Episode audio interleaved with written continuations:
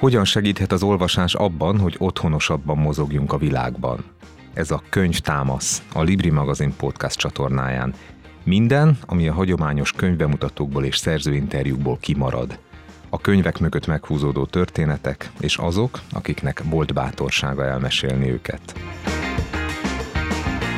Vendégünk Péter Finovák Éva, aki 2013-ban kezdte írói pályáját Egy asszony című blogjával, amelyben saját megrázó történetét mesélte el. A blog tartalma könyvként is megjelent a Libri kiadónál, sőt, színdarab is készült belőle Tenki Réka főszereplésével.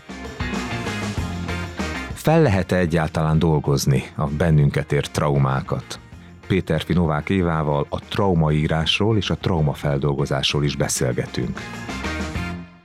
Az egyik könyvedből szeretnék egy mondatot felolvasni. Ó, a könyv az Egy asszony. Éjjelente arra ébredek, hogy két szilvás gombóc nagyságú valami elzárja a levegőt a torkomban.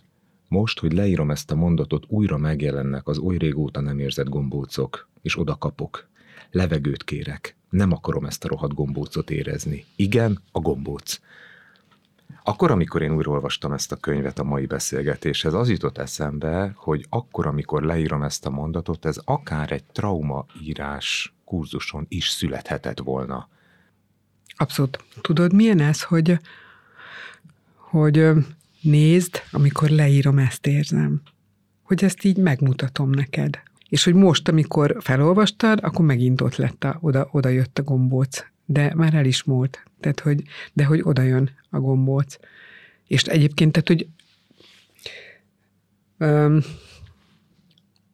Szóval azért, azért nálam vannak még mindig emlékbetörések, meg vannak még mindig ilyen nagyon súlyos tünetek, de hogy pont ma kérdezte, beszéltem az egyik traumatábor résztvevővel egyébként telefonon, aki régen, régen, régebben volt a táborunkban, és arról, arról beszéltünk, hogy hogy hogyan lehet kezelni, vagy hogyan lehet ezeket feldolgozni, vagy hogy hogyan lehet, és, és utána így, így arra gondoltam, amikor letettük a telefont, és arra gondoltam, hogy hát van, amit sehogy.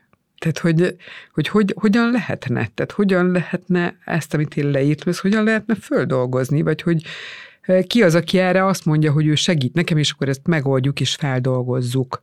Hát szerintem vannak olyan traumák, amiket nem lehet feldolgozni, és egyszerűen egyet lehet, hogy megtanulsz vele együtt élni, megtanulod viselni, és megtanulod kezelni saját magadban, amikor jön a gombóc, akkor azt mondani, hogy oké, okay, ez volt.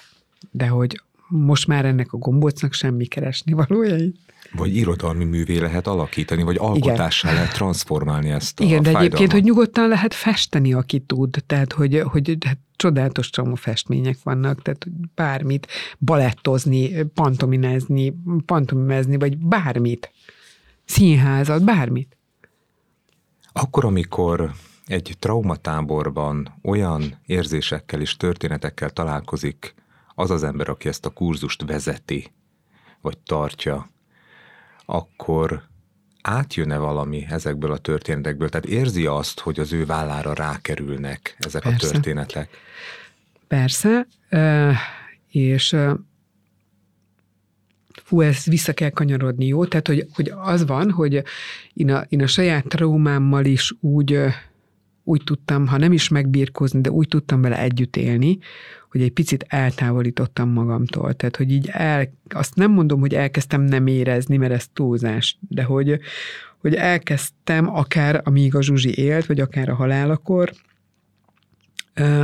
egy picikét hátrább lép, hátrébb léptem, és próbáltam magam kívülről nézni. És hogy ugyanezt a technikát alkalmazom egyébként a, a traumaírás kurzusokon és a táborban is, hogy nyilván átmegy rajtam. De hogy annyira koncentrálok egyrészt arra, hogy a szöveg minősége olyan legyen, hogy valóban érthető és tiszta világos legyen, hogy mi történt. Másrészt pedig nagyon-nagyon igyekszem nem beleengedni magam, és, és nem magamra húzni.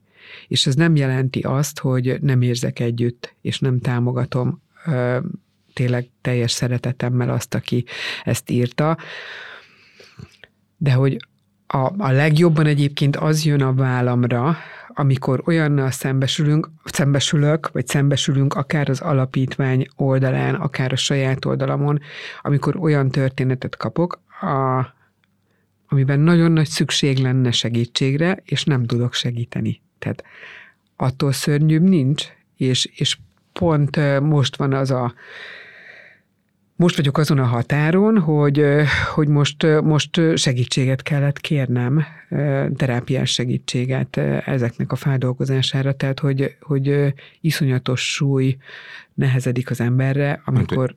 Mármint, hogy neked magadnak? Igen, amikor több száz ilyen történetet fogadsz be. Még akkor is, hogyha van egy technikád arra, ami ugye visszatérve arra, hogy, hogy én hogyan dolgoztam, az én saját traumámmal, vagy az én saját történetemmel. Nekem ez a technika annó, nyilván, tehát ez, ez nem tudatos technika, tehát ez ilyen teljesen teljesen ösztönös? Teljesen ösztönös. Teljesen. Tehát szerintem egy ilyen túlélő ösztön. Tehát, hogy egy túlélő ösztön, mert hát mit csinálsz, most komolyan, tehát, hogy történik veled ez a tragédia, és akkor vagy belehalsz, vagy, vagy egy picikét hátralépsz, és azt mondod, hogy akkor megpróbálom túlélni. Tehát olyan nagy választás nincs.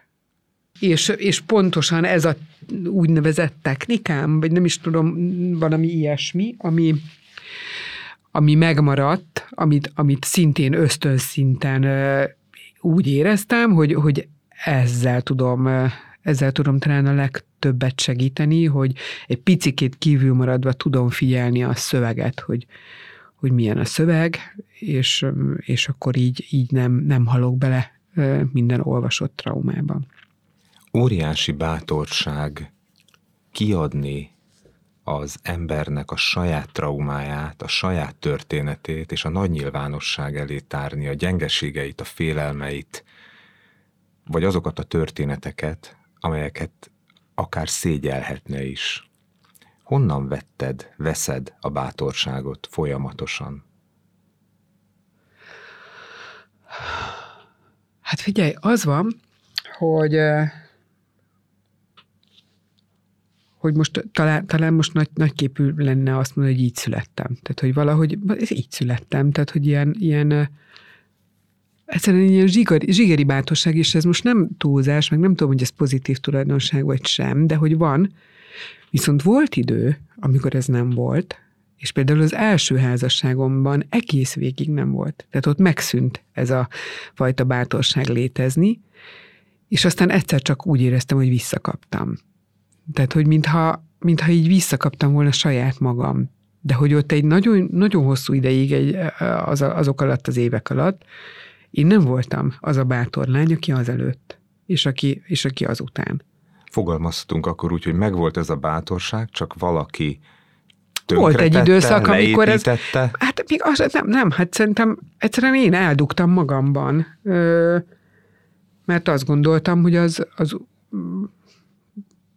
akkor majd egy kicsit jobb lesz, hogyha, hogyha én nem leszek e, ilyen e, hát talán most ez, ez egy kicsit nagy, nagy vagy egy kicsit ilyen fellenzősnek hangzik, hogy szabad, de hogy igen. Tehát, hogy így feladtam a szabadságomat arra az időre, amit, amit egyébként azelőtt sem nagyon tettem, azóta meg pláne nem. Tehát, hogy az azóta nem. Beszéltünk arról, hogy van olyan trauma, ami nem feldolgozható, viszont a szabadság vagy az önazonos élet felé vezető úton nagy lépéseket tehet az ember, ha foglalkozik a traumájával. Hát abszolút. És azt mondtad, hogy még mindig vannak emlékbetöréseid, Igen. még mindig nem tudtad százszázalékosan feldolgozni, hiszen nem is lehet azokat a fájdalmakat vagy sérüléseket, amiket szereztél az életed során. És tulajdonképpen akkor, amikor az ember elolvassa a könyvedet, akkor erőt merít abból, hogy a saját traumáival foglalkozzon. Jön egy nő Diósgyőrből, aztán azt mondja, hogy nézd, ez történt, és nézd, néha viselkedtem nagyon hülyes, hülye módon, és nézd, ez, ezeket én szégyellem, és nézd, ilyen az ember, tehát, hogy egyébként nem vagyunk tökéletesek. Emlékszel-e olyan olvasmányélményedre, ami neked segített, ami téged biztatott, ami neked erőt adott? Hát rengetegre, de az előttem az élet az a number van egyébként, de hogy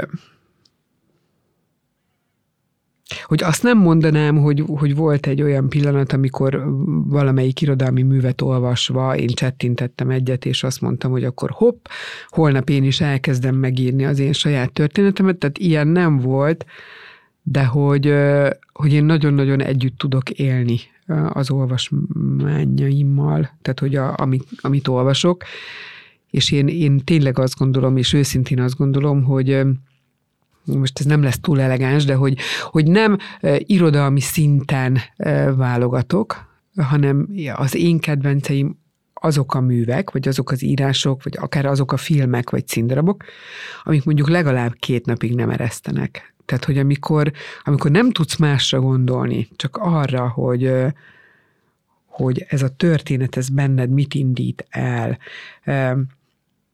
én nekem azok a fontos művek. Nekem. De hogy ez, ez csak én vagyok, és ez, ez, ez nem, nyilván tudom, hogy nem így mérik a, az irodalmat, de hogy nekem, nekem ezek, ez a nagyon fontos. Emlékszel-e az egyasszony megírása közben különböző fázisokra? Persze. Amikor így voltál, és úgy lettél. Lehet erről beszélni? Abszolút. Megírtam a legelső fejezetet, az viszonylag könnyen ment egyébként, és hamar. Hamar, rengeteget sírtam, rengeteget, tehát ilyen nagy papír zsebkendő halmazok voltak, és mindig hajnalban írtam nagyon korán, egyedül, a, tehát akkor még nem volt ö, ébren senki, ö, és nekem ez nagyon jó volt, nagyon jótékony volt így egyedül lennem. És és aztán, amikor az készen lett, és elolvastattam ugye először Gergővel, Aki a férj. Igen, a férjemmel, bocsánat, és, és rá, rá nagyon nagy hatással volt érzelmileg, és akkor mertem megmutatni utána anyukámnak. És, és akkor anyukám, ő nem tudott más mondani, csak annyit, hogy igen, kislányom, így volt. Tehát, hogy így nem nagyon tudott más mondani, és, és akkor ezek így nagyon nagyon jótékonyak voltak. Tehát nagyon jótékonyak voltak arra is, hogy, vagy azzal kapcsolatban, hogy, hogy anyukámmal tudtunk erről beszélni, mert hogy így nem nagyon szoktunk. És, és akkor, és akkor elmesélte, hogy, hogy ő mit érzett, hogy, hogy ő neki is ugyanúgy azt érezte, hogy egy zsákot kötöttek a hátára, miközben ez zajlott. Tabusítva volt ez a téma köztetek? Az túlzás, de hogy de hogy nyilván valami egymás iránti tiszteletből vagy kíméletből, hát ő nyilván nem akart arról beszélni, hogy ő mit élt át, én pedig nem akartam neki arról beszélni, hogy én mit éltem át, hiszen most egy anyának nem fáj attól jobban semmi, mintha a gyereke szenved. Nyilván beszéltünk róla, amennyire beszélt, tehát amennyire, tehát nem volt, nem volt úgy tabusítva, hogy kerültük a témát, de hogy, hogy azért olyan nem volt, hogy most leültünk volna, és, és arról beszéltünk volna, hogy hogy mondjuk azokban a, abban az egy hónapban, amíg Zsuzsi az intenzív osztályon volt, amikor megszületett, akkor, akkor ő mit érzett? Tehát ő egy nagyon fiatal nagymama volt, ő 44 éves volt, tehát hogy ő, és szerintem én így el nem tudom képzelni egyébként, hogy ő mit érzett. Én, én tudod, mikor, mikor vagyok egy picikét talán közel hozzá? Amikor mondjuk a felnőtt gyerekeimnek mondjuk párkapcsolati gondjai vannak, esküszöm neked, hogy jobban fáj, mint a saját régi párkapcsolati gondjaim. Tehát, hogy, hogy amikor, amikor annyira szeretnél segíteni, de hát ugye nyilván nem szólsz bele, de hogy, hogy a, mondjuk a gyereked, egy, mondjuk egy szakítás után a gyereket fájdalmat látni, hát szerintem nagyságrendekkel rosszabb, mint mikor te voltál mondjuk szakítás után egy gyász folyamatban. Szóval, hogy ezért, ezért azt gondolom, hogy nagyon, de hogy nagyon elkanyarodtam, ugye? Nem? Megírtad az első most a fejezet... hallgatóknak mondom, hogy csóválja a fejét. Megírtad az első Igen. fejezetet viszonylag hamar, ez mit jelent, ez mennyi idő? Hogy így kijött?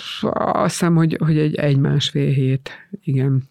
Megmutattad a férjednek? Igen, és akkor uh, miután ő azt mondta, hogy ez jó, és láttam, hogy sír egyébként, tehát akkor, akkor azt gondoltam, hogy akkor valószínűleg tényleg jó, de, de én, én, nekem, én a mai napig úgy, úgy gondolom, hogy amíg ő ezt nem olvasta, ő nem hitte el egyrészt azt sem, hogy én tudok írni, én sem egyébként, tehát én sem gondoltam, hogy, hogy tudok úgy írni, hogy érdekes, vagy hogy, hogy ezzel érzelmeket váltok ki, ez abszolút nem gondoltam. Meg azt sem gondolta, hogy, hogy megcsinálom. Mert hogy így mondogattam, mondta, hogy jó, persze, majd elolvassa, és amikor az első fejezetet elolvasta, akkor, akkor ő szerintem akkor szembesült azzal, hogy ez, hogy ez egyrészt viszonylagosan jó, tehát hogy, hogy mind szöveg is, szöveg is jó, és hogy mennyire erős a történet, mondjuk így nagyképűen, hogy így elmesélve. Ha valaki esetleg nem tudja, Péter Figergely a férj, aki író. Igen, igen, igen, bocsánat. És aztán akkor volt egy nagyobb szünet, ugye a második fejezet előtt, mert a második fejezetben jönnek azok a dolgok, amik a szégyenfaktorral találkoznak. Mert ott jön be a bántalmazó házasság, ugye miért hagytad, miért maradtál ilyen sokáig, miért nem mentél el az első pofon után, miért gondoltad, egyébként miért szóltál, tehát olyan is, hogy miért szóltál vissza, miért nem szeretted jobban, miért nem mutattad ki jobban, ezt én meg is fogalmazom egyébként, hogy lehet, hogy Szóval nyilván magamra is, magamra húzom, mint tipik bántalmazói narratíva, hogy bizonyára én voltam a hibás, hogy mindez előfordult. És tudtam, hogy ezzel egyrészt megbántom az én bántalmazómat, ami egyébként teljesen teljesen béna érzés, de hogy ez van.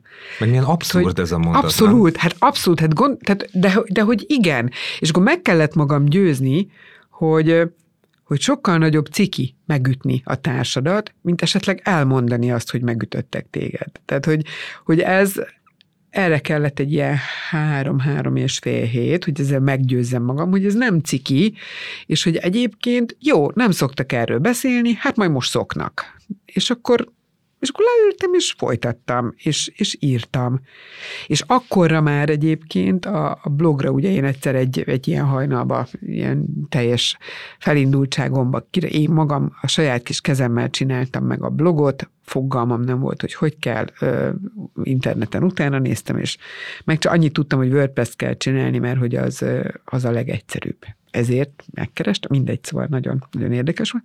És addigra, mire a második fejezetbe, fejezethez én hozzákezdtem, és ezt elkezdtem írni, addigra ilyen tényleg ilyen olyan olvasottsága lett az első résznek, és annyi levelet kaptam, és annyi biztatást, meg annyi olyan mondatot, hogy ez milyen jó szöveg, hogy én, én magam, magam is el, hát elámultam, hogy finoman fogalmazzak, de hogy, hogy ez nagyon-nagyon sokat erősített azon, hogy akkor írjam tovább. És aztán még voltak fejezetek. Volt, igen, összesen hét fejezet van. Igen. Milyen érdekes, nem, hogyha az ember visszagondol arra, hogy ez miért írta, és mi mindennek kellett történnie ahhoz, hogy megírja, és aztán igen. egy író felesége lett, hogy úgy összeáll egy kép egészé, ha visszanéz, nem? Most szerinted vannak véletlenek? Nem tudom. Szerintem nincsenek, illetve az ember megérzi egy idő után annak a jelentőségét, hogy ami véletlennek tűnt, az valójában nem volt, az, annak, hanem a... Az, az miért volt úgy jó, nem? Igen, vagy hogy a sors szervezi az életünket, vagy a döntéseink szervezik tudom. az életünket. Nem tudom. Mind a kettő kicsit. Az egy nagyon fontos információ, hogy az egyasszonyt, amiről beszéltünk, amiből felolvastam egy mondatot, ami akár egy táborban is születhetett volna, mert az írás folyamatában igen, rántottad igen, be az olvasót, azt először online lehetett olvasni, igen. aztán könyvben, és aztán egy színházi előadás is született belőle Tenkiréka szereplésével igen. a Jurányi Színházban. Igen, Tenkiréka zseni. Tehát, hogy tényleg.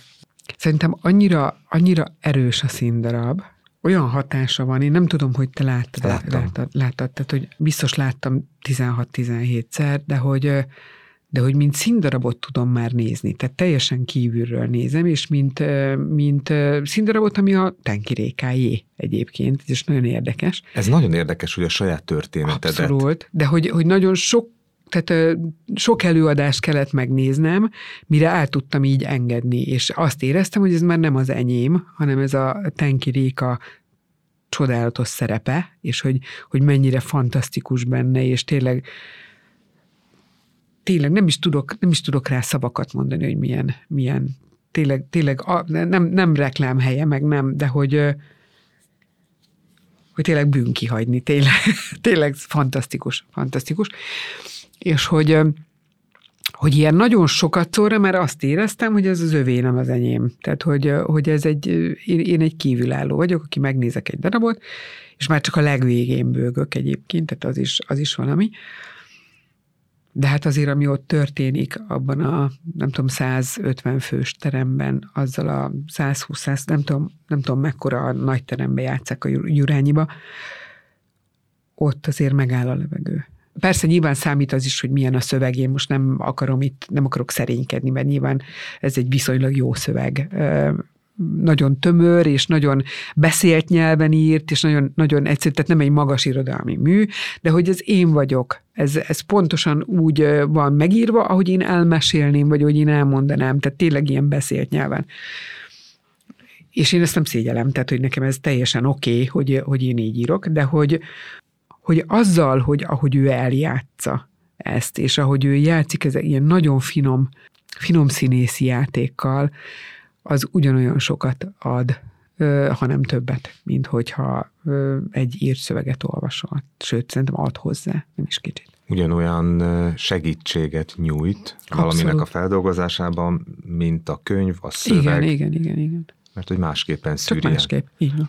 Menjünk egy kicsit vissza a táborba, hogy a trauma tábor tulajdonképpen a, már akkor elkezdődik valamilyen módon a trauma feldolgozása, mielőtt még a jelentkezők elindultak volna a kisorosziba, mert hogy egy szöveget kell elküldeniük elküldik a szöveget, és úgy küldik el a szöveget, hogy azt mindenki olvassa. Akik a táborban ö, vesznek részt, azoknak én létrehozok egy ilyen közös levelezést, és oda küldik el a szöveget. Ö, volt már olyan tábor is, ahol nem a közösbe küldtük el a szöveget, hanem úgy dolgoztunk vele, hogy ott mindenki hangosan fölolvasta, egyébként az is nagyon-nagyon erős, és akkor nyilván úgy, akkor rögtön tudsz reagálni, hogy van-e olyan, amit nem értettél, vagy van-e olyan, ami de hogy én szeretem, hogyha, hogyha egy kicsit így megismerjük egymást előtte, és így, így föl, fölkészülünk arra, hogy, hogy kik lesznek ebben a csoportban. Egyébként tudod, mi még az érdekes, hogy nagyon sokszor van az, hogy hasonló traumákkal kerülnek egy csoportba. Tényleg? Tehát ez is Egyébként ez nem kifejezetten a táborra jellemző, de, de mondjuk traumaírott csoportra kurzus, kurzuson belül abszolút. Tehát, hogy ilyen tényleg, tényleg ilyen félelmetes. Amire talán a legnagyobb szükség van, akkor, amikor elindul ez a tábor, ez hány napig tart? Ez öt. És reggeltől estig együtt vannak Abszolút, a tábor sőt. résztvevői. Ami a legfontosabb egy ilyen történet megélésében, hogy az az intimitás megteremtődjön, amire ahhoz van szükség, hogy ezek az emberek egyáltalán megnyíljanak egy közönség előtt, mások előtt. Hát ez lehet az egyik legnehezebb dolog, amikor megnyomod a gombot, hogy jelentkezel. Tehát, hogy ezt, ezt átlépni, ezt a félelmet. Mert hát nyilván ez félelmetes egyébként, különösen mondjuk olyan számára, aki, aki nem szokott a trauma szövegét nem szokta publikálni, mert mondjuk esetleg ír másféle szövegeket, de ő trauma szöveget nem.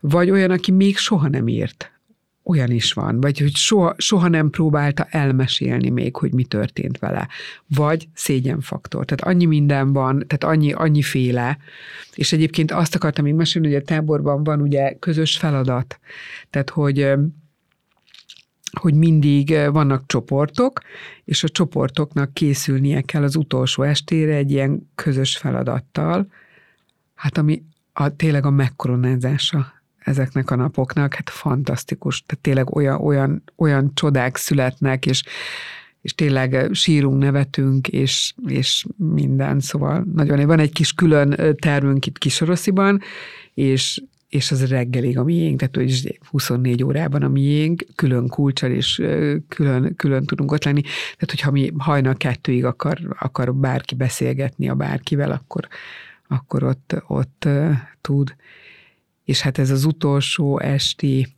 úgynevezett műsor, amikor ezzel a feladattal készülnek, hát ez meg maga a csoda. A traumaírás jótékony hatását a résztvevők magukkal viszik egész életükre kihat, hogyha valamilyen módon feldolgozódott egy része, vagy nagy része ennek a traumának. De mi lesz a szövegekkel, az ott született szövegekkel? Hú, erre nagyon rákérdeztél. Most készül egy, egy traumakötet, a traumaíráson született szövegekből,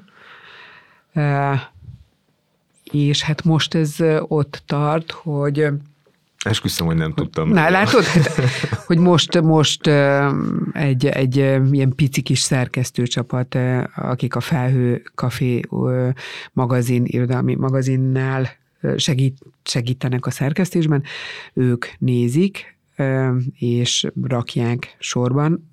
Sorban nagyon sok szöveget kaptunk, hál' Istennek, Nyilván van olyan, aki nem szeretné, hogy bekerüljön egy kötetben, és van, kötetbe, és van olyan, aki, aki küldött három-négy írást is, és akkor nyilván ki lesz válogatva, hogy, hogy mely, melyek azok, akik, amelyek publikálásra érettek. Mi történik akkor, hogyha a traumatáborban egy olyan történettel találkozol, vagy találkoztok, ami annyira súlyos, hogy segítséget kell hívni segítséget hívni még nem kellett, tehát ilyen, ilyennel még nem találkoztam, de ennek az elkerülésére ugye a következő traumaírás tábortól kezdve mindig lesz ott velünk egy terapeuta Fisár Miklós személyében, de hogy, hogy ilyen még nem volt, de azt éreztem, hogy, hogy mondjuk, mondjuk nagyon támasztani kell, vagy nagyon nagyon határozottan ott kell lenni mondjuk valaki mellett ahhoz, hogy ez ne történjen meg. De hogy ezt, ez, ez ilyen, hogy, hogy segítséget kelljen hívni, vagy annyira, annyira súlyos állapotba kerüljön valaki, ilyen, ilyen nem történt. Pontosan azért egyébként, mert, mert mindig visszakanyarodunk a szöveghez, és a szöveg minőségéhez, és ezáltal így azért egy picikét ő is kilép a saját traumájának esetleg a olyan fajta mélységéből, ami, ami mondjuk ilyen, ilyen összeomláshoz vezet, mert tényleg csak a szöveget nézzük. Mondhatjuk akkor azt, hogy szintet lépett ez a traumaírás kurzus, mert azt, hogy eddig csak a szöveggel igen. foglalkoztatók, és most egy segítő szakember is érkezik.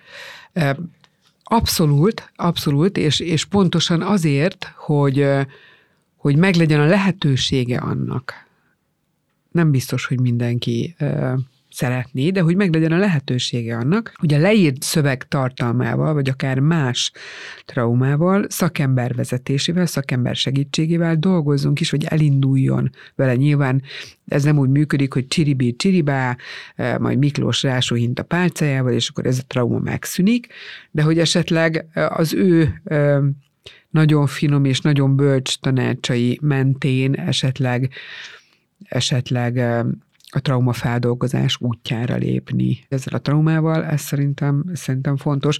De hogy én mindig nagyon sokszor elmondom, hogy nagyon-nagyon fontos, hogyha valaki úgy érzi, hogy ő nem bír ezzel a, ezzel a traumával, akkor, akkor kérjen segítséget, terápiás segítséget, mert nagyon-nagyon fontos, és ez nem szégyen.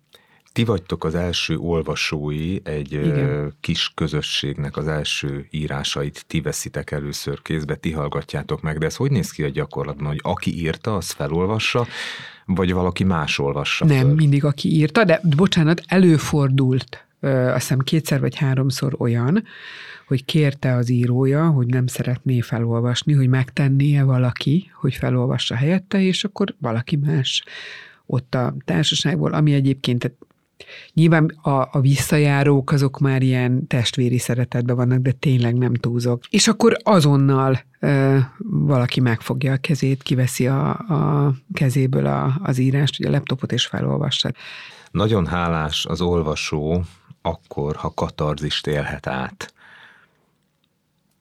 Nem túl gyakran történik meg, hogy az ember katarzist él át színházban, vagy egy könyv elolvasása közben, de azt feltételezem, így kívülről nézve, hogy egy ilyen traumatáborban a katarzis az mindennapi társ.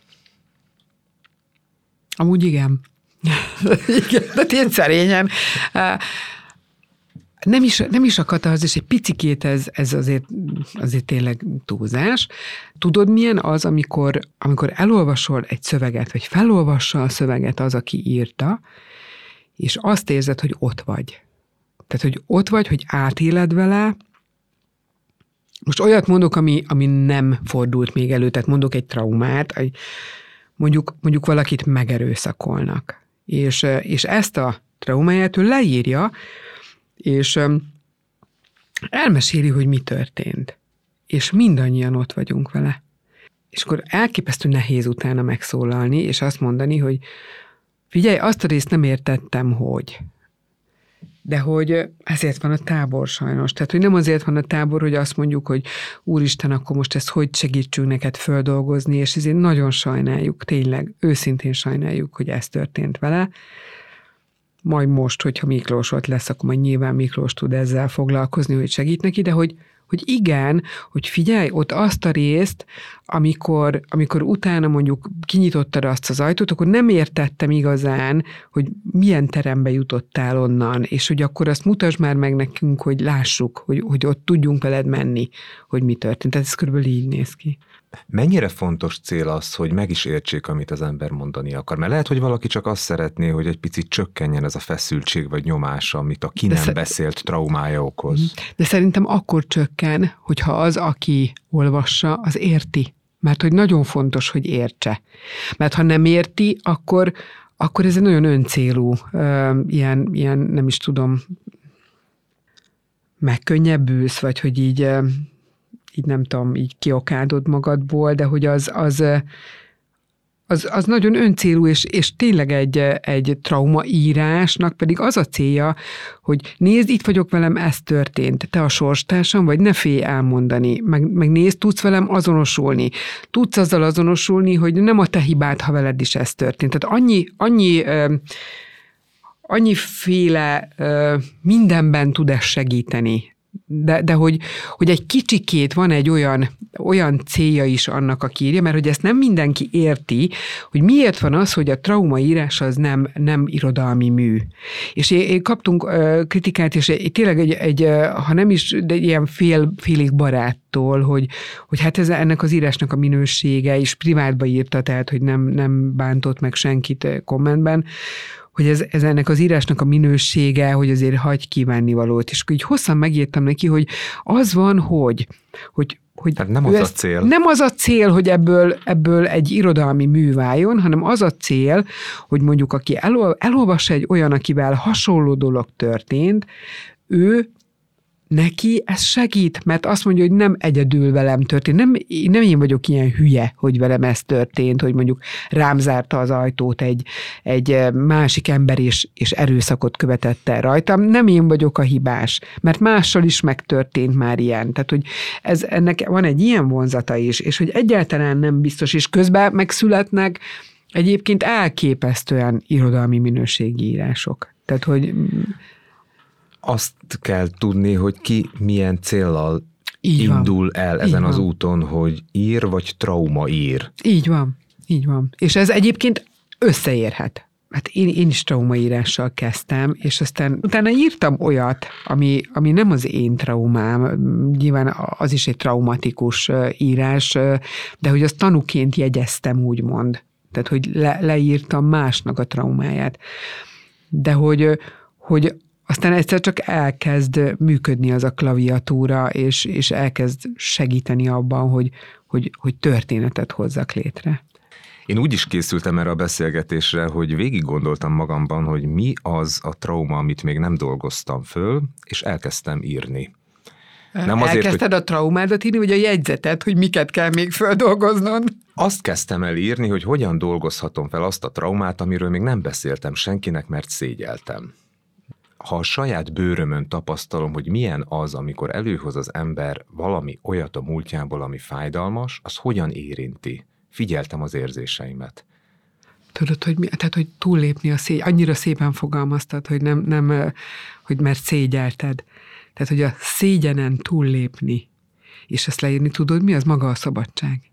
Tehát fantasztikus érzés, úgyhogy hajrá, nagyon drukkolok, de hogy ott tartottunk, hogy hány ember előtt nyilvánul meg akkor az ember, amikor egy traumatáborban egy elfeledett, lehet, hogy nem is annyira mélyen ülő fájdalmát előszed azért, hogy feldolgozza. Hányan vagytok ilyen? Igen, a legtöbb, ami a, a, amelyik a, leg, a legnagyobb létszámú volt, a 18-an voltunk.